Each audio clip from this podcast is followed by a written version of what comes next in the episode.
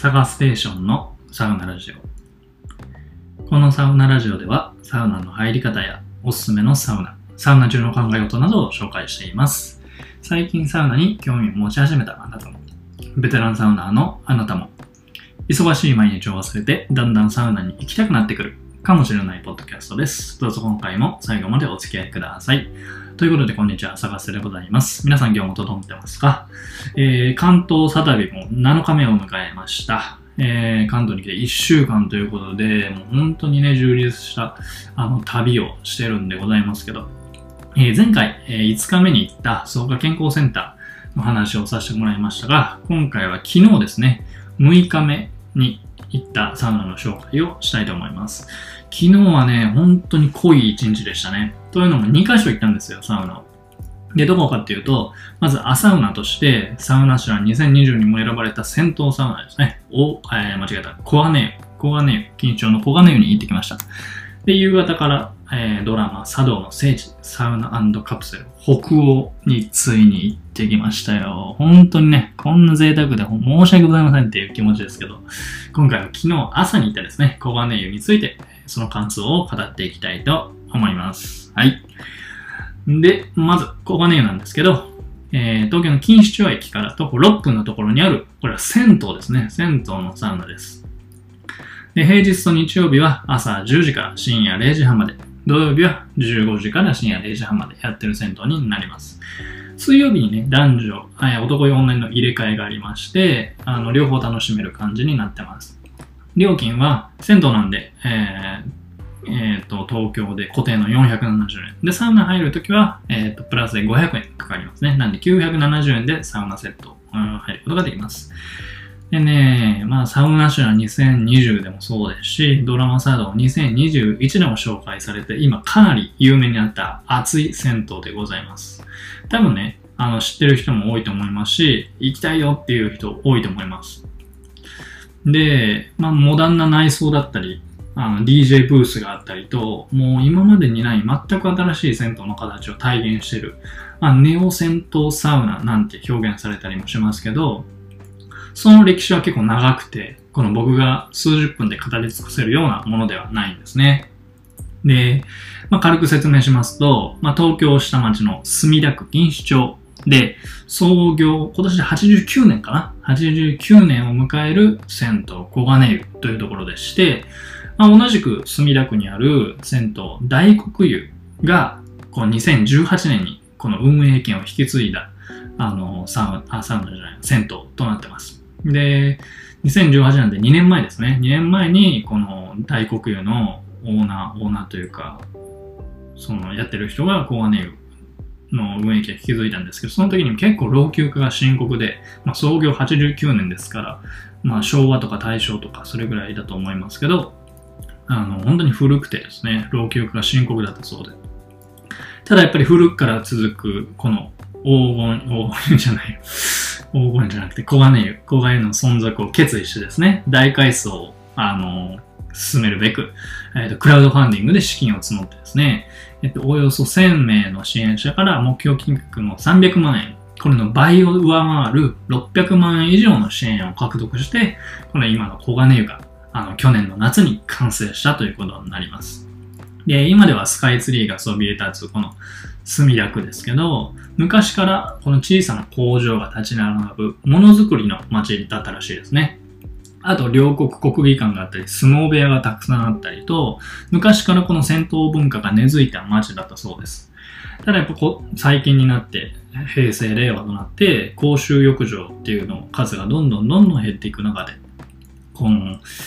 どうにかこの小金湯、歴史ある小金湯をあの存続させたいっていう意思の、オーナーさんの強い意志と、あのそれから地元の方々とね、で、この全国の支援者さんの熱い思いを結集させてできた、本当に歴史ある。で、このストーリーも物語もあって、でも愛のある、あの、そんな銭湯なんですよ。もうただのおしゃれ銭湯じゃなくて、本当に歴史ある銭湯でございます。で、そんな黄金湯、黄 つい黄金湯って言っちゃうけど、小金湯ですね。小金湯です。すいません。えそんな小金湯ですけど、この新しくリニューアルされ、リニューアルされたコガネのコンセプトっていうのが、グローバルでありながらローカル。で、これ造語だと思うんですけど、グローカルな銭湯がコンセプトらしいです。これ面白いですよね。で、コガネ湯っていうのは本当に古くから長く地元の皆さんには支えられてきた銭湯で、その、地元の方に、あの、居心地のいい、そんな銭湯にしたいっていうのはもちろんあるんですけど、それ以上に、あ、それ以外に、その観光名所である東京スカイツリーとかがある墨田区ですから、世界中の方々がたくさん来られる場所なんですね。そこにある銭湯っていうので、地元に愛されながらも、その世界的にもすごく、なんていうか、広く知られて、あの、人気のある銭湯、存在になっていきたいっていうことで、このローカルであり、グローバルである、グローカルな銭湯っていう、本当に今っぽい、あの、コンセプトを、あの、新しく掲げてやってる黄金湯でございます。でね、まあ、地元に愛される銭湯を復活させるっていうのと、新しい銭湯を作るっていうので、本当にね、全国から愛される銭湯になって、世界にもこの胸を張れる墨田区の良き文化になったわけですね。本当にこのクラウドファンディングを通して、そのリニューアルする物語っていうのもそうですし、完成したものもそうですけど、本当にグローカルな銭湯になってますよね。地元の方に愛されたいっていう意味で始めたリニューアルなんですけど、このクラウドファンディングを通して全国の人、世界中の人から愛される、あの、応援される、あの、銭湯になって、で、実際できたものも素晴らしくて、もう、本当にグローカルを体現してる、うん、本当にすごい銭湯だと思います。で、僕も本当に行きたいな、僕サウナシュランの発表で見たんですけど、銭湯が入ってるぞと思って、これすごいと思って、もうこんなおしゃれな銭湯があるんだ、ぜひ行ってみたいっていうふうに思ってたんですけども、本当にね、このぜひ、キャンプファイヤーのクラウドファンディングのこの小金湯のページ見てほしいんですけど、もうただおしゃれな銭湯ってだけじゃなくて、このストーリーを読んでも本当に好きになる銭湯です。はい。そんな感じで。で、建物は、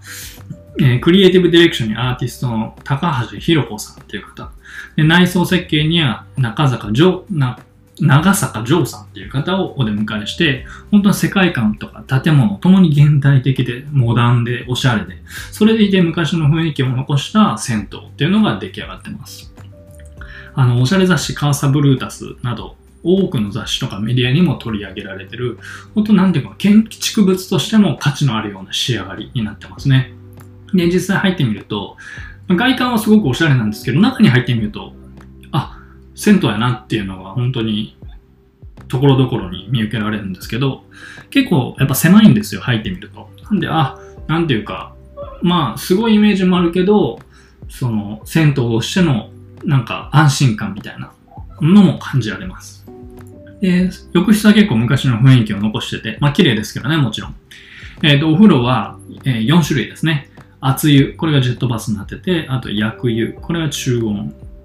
ぐらい。で、炭酸泉、これが低温。だから熱い、中くらい、冷たいってお風呂がそれぞれあって、で、あともう一つ水風呂があります。で、すべて軟水を使用してるみたいで、まあ、サウナ料金を払わなくても、この熱湯と水風呂って温冷交代を楽しめるっていう感じになってます。で、炭酸泉は人の温度よりちょっと冷たいぐらいで、もうずっと入ってられる心地いい炭酸泉でした。で、お風呂の数はあんまり多くないんで、そのいろんなお風呂を楽しみたいっていう場合は、ちょっと物足りなさがあるかもしれません。あとは、あの、あれですね、ドラマ茶道でも紹介されてましたけど、あの壁の絵っていうのをまだぜひ見てみてください。そんな感じのお風呂になってます。で、いざサウナですけど、結構ね、浴室は明るいんですけど、この有料スペース、扉を開けた有料スペース、サウナスペースの方に行くと、結構暗い雰囲気の石造りな感じで、なんかね、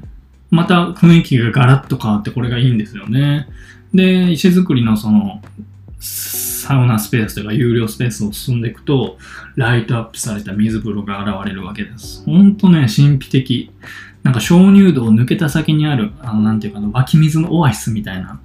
あの、たまにテレビで紹介されてると思うんですけど、ほんとそんな感じの神秘的な、あの、雰囲気があります。はい。まさに、もう知る人ぞ知る秘密基地っていうような感じですね。で、サウナがすぐそこの水風呂の隣にあるんですけど、えっ、ー、と、2段になってまして、定員は10人ぐらい。で、まあまあ、銭湯としては広いかなと思います。で、室内はいい感じに薄暗くて、温度はちょうど100度くらい。で、オートロウリュがあるんですけど、これね、なんか ずーっとオートロウリュしてるんじゃねってぐらい、常にサウナストーンからジューって音が聞こえるんですよ。あれちょっとなんだかわかんないんですけど、僕ずっとオートロウリュ流しっぱなしなのかなって思ってたんですよ、ずっと。で、見てみたらオートロウリュしてないんで、あ、これ常になんかサウナストーンうなってんなっていう感じでした。だから、本当にね、あの、湿度もすごく高い状態で保たれてて、温度も高くて、すごい居心地のいいサウナでしたね。で、テレビはなくて静かなので、本当にそのサウナストーンの音だけ聞こえてくるっていうような感じで、本当に心地いい空間でした。で、コガネームのサウナスペースは男湯と女湯でかなり大きく異なってて、ドラマ作動でも出てきたあの広いサウナがあって、この神秘的な水風呂があって、外気浴があるっていうのは男湯の方です。なので女性の方はぜひ水曜日のね、男湯女湯入れ替えの時に行ってみてほしいんですけど、えっ、ー、と、ちなみに女湯の方は、えっ、ー、と、4名だけ入れる狭めのサウナになってます。ただこっちはセルフロールができるみたいなんで、まあこっちはこっちで、あの、良さそうですね。うん。そんな感じで、この、なんていうか、サウナっていうのも、あの、銭湯だからって言って、甘く見てはいけなくて、温度、湿度も良く、で、空間としては暗めで静かでサウナストーンがずっと鳴ってるような、本当に心地いい場所でした。これはもう A ランクですね。本当に良かったです。で、水風呂に行くわけですけど、このね、水風呂がね、他にないんですよ、この感じ。モルタル調でね、すごく暗めで落ち着いて雰囲気なんですけど、本当に洞窟の中にいるみたいな感じです。で、水風呂も水深90センチで割と深め。で、かなり広いんですよ。で、温度が15度、16度くらいで、温度僕好み。水風呂の温度も絶妙なんですよね。もう憎めないんですけど。で、すぐもう、あの、窓みたいな感じじゃなくて、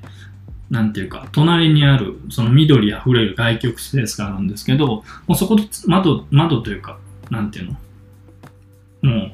繋がってるみたいな感じなんですね。だからその、半分外みたいな感じの水風呂になってるんですけど、ね、この緑を見ながらゆったり浸かるのも本当に気持ちいい感じでした。結構広い水風呂なんで、あの、落ち着いてのんびり入ることができます。うん、ランクとしては、そうだな A プラスぐらいかな。うん。結構僕は好きです。本当にね、雰囲気が他にない感じで、なんかね、ほんと秘密基地みたいで独占した気分になれます。はい。で、そんな感じで次外気部ですけど、えー、この洞窟を抜けると、あの、すぐ外に行けるあのところがあって外気浴スペースになってるんですね。えー、これね、草加にもあったんですけど、クーラーボックスがここにもありましたね。あの、ドリンク入れとくような。やっぱね、多いんですかね、東京ではこういうのが。で、冷水器も外にあります。で、まあ、空間としては、ま、小さめの正方形のスペースなんですけど、え壁沿いに椅子が8脚並んでいるような感じです。ちなみに、えっ、ー、と、宇宙にも椅子が1個あります。なんで、まあ、整いスペースとしては9脚分あるような感じですね。で、外局スペース、まあ狭いですけど、空が見えて日もしっかり当たるんで気持ちよかったです。でね、この日は、朝からちょっと雨が降ってて、あ外気浴微妙かなと思ってたんですけど、こう2セット目ぐらいから晴れてくれたんですよね。もう最高でした、マジで。緑もあって、本当に心地いい空間ですよね。またこの狭さが、この秘密基地感があっていいんですよ。本当に最高のスペースでした。しっかり風も感じられて、A ランクでいいと思います。はい。で、サウナの後は、クラフトビールだったり、オロポなんかで乾杯できます。バンダイがね、あのビールサーバーがある、そのオープンバーみたいになってて、銭湯とは思えない雰囲気です、本当に。この辺はすごくモダンでおしゃれなポイントだと思うんですけど、で、館内に流れてるこの音楽も、この DJ ブースがここにあるんですけど、そこで流してたりと、なんかもう本当に今までにない銭湯の形を体現してるなっていう感じです。でね、まあ、オロポを頼みましたけど、あの、テーブルがあるんですよ。スタンドテーブルが。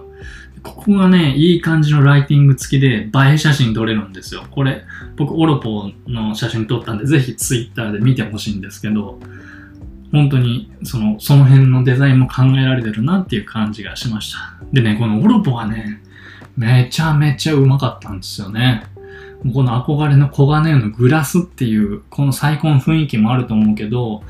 なんかね、本当に僕好みの味というか、火、そのオロナミン Cと、ポカリスエットのいい感じの調合具合でしたね。本当一番好きかも、ここのオロポがってぐらい美味しかったです。まさに黄金湯ならぬ、黄金湯、うん、うん、決まんなかった。まさに黄金比ですね。黄金湯だけに黄金比でした。でね、おしゃれな雑誌があったり、あのドラマサ道でも出てた感想ノートがあったり、本当にね、居心地がいい感じでしたね。うん。そんな感じです。はい。で、まとめると、まあ、歴史がある、ストーリーもある、えー、そんな銭湯なんですけど、ここでしか体験できない整いがある。本当におしゃれでモダンな、あの、銭湯でした。でね、本当にね、この小金湯っていう長い歴史の1ページの一部に、あの、なりたいと思える銭湯ですね。で、昼間は結構混んでました。僕朝10時ぐらいに行ったんですけど、12時ぐらいにはあの入場制限みたいなのもしてたんで、朝行くのがおすすめかなと思います。でね、僕ね、朝風呂、朝ウナは基本1、2セットしかしないんですけど、もうこの小金が良すぎて、この3セット朝からしちゃったんですよ。もうこうなったらもうお昼寝モードですよ。3セットもしちゃったらもう眠くなります。本当に。だからね、この日はしっかり作業しようと思ってたんですけど、もうお昼寝モードになっちゃったんで、そのまま寝ましたね。まあ、それはそれで気持ちよかったんですけどね、すごく幸せな一日でした。で、最近ではこの黄金湯みたいにクラウドファンディングでサウナを作りたいっていうのもよく見かけますんで、本当そういうあの先駆けになった存在かなと、この黄金湯が思います。で、こういう古い銭湯の再生っていう意味も含めて、こうモダンな銭湯がこれから、これきっかけでどんどんどんどんできていくのが本当に楽しみですね。で、建築好きの方にも本当におすすめなサウナになってますんで、ぜひ東京に来た際は行ってみてください。ということで今回は、金賞にあるネオ銭湯サウナ黄金湯の紹介をさせていただきました。それでは皆様良い整いを。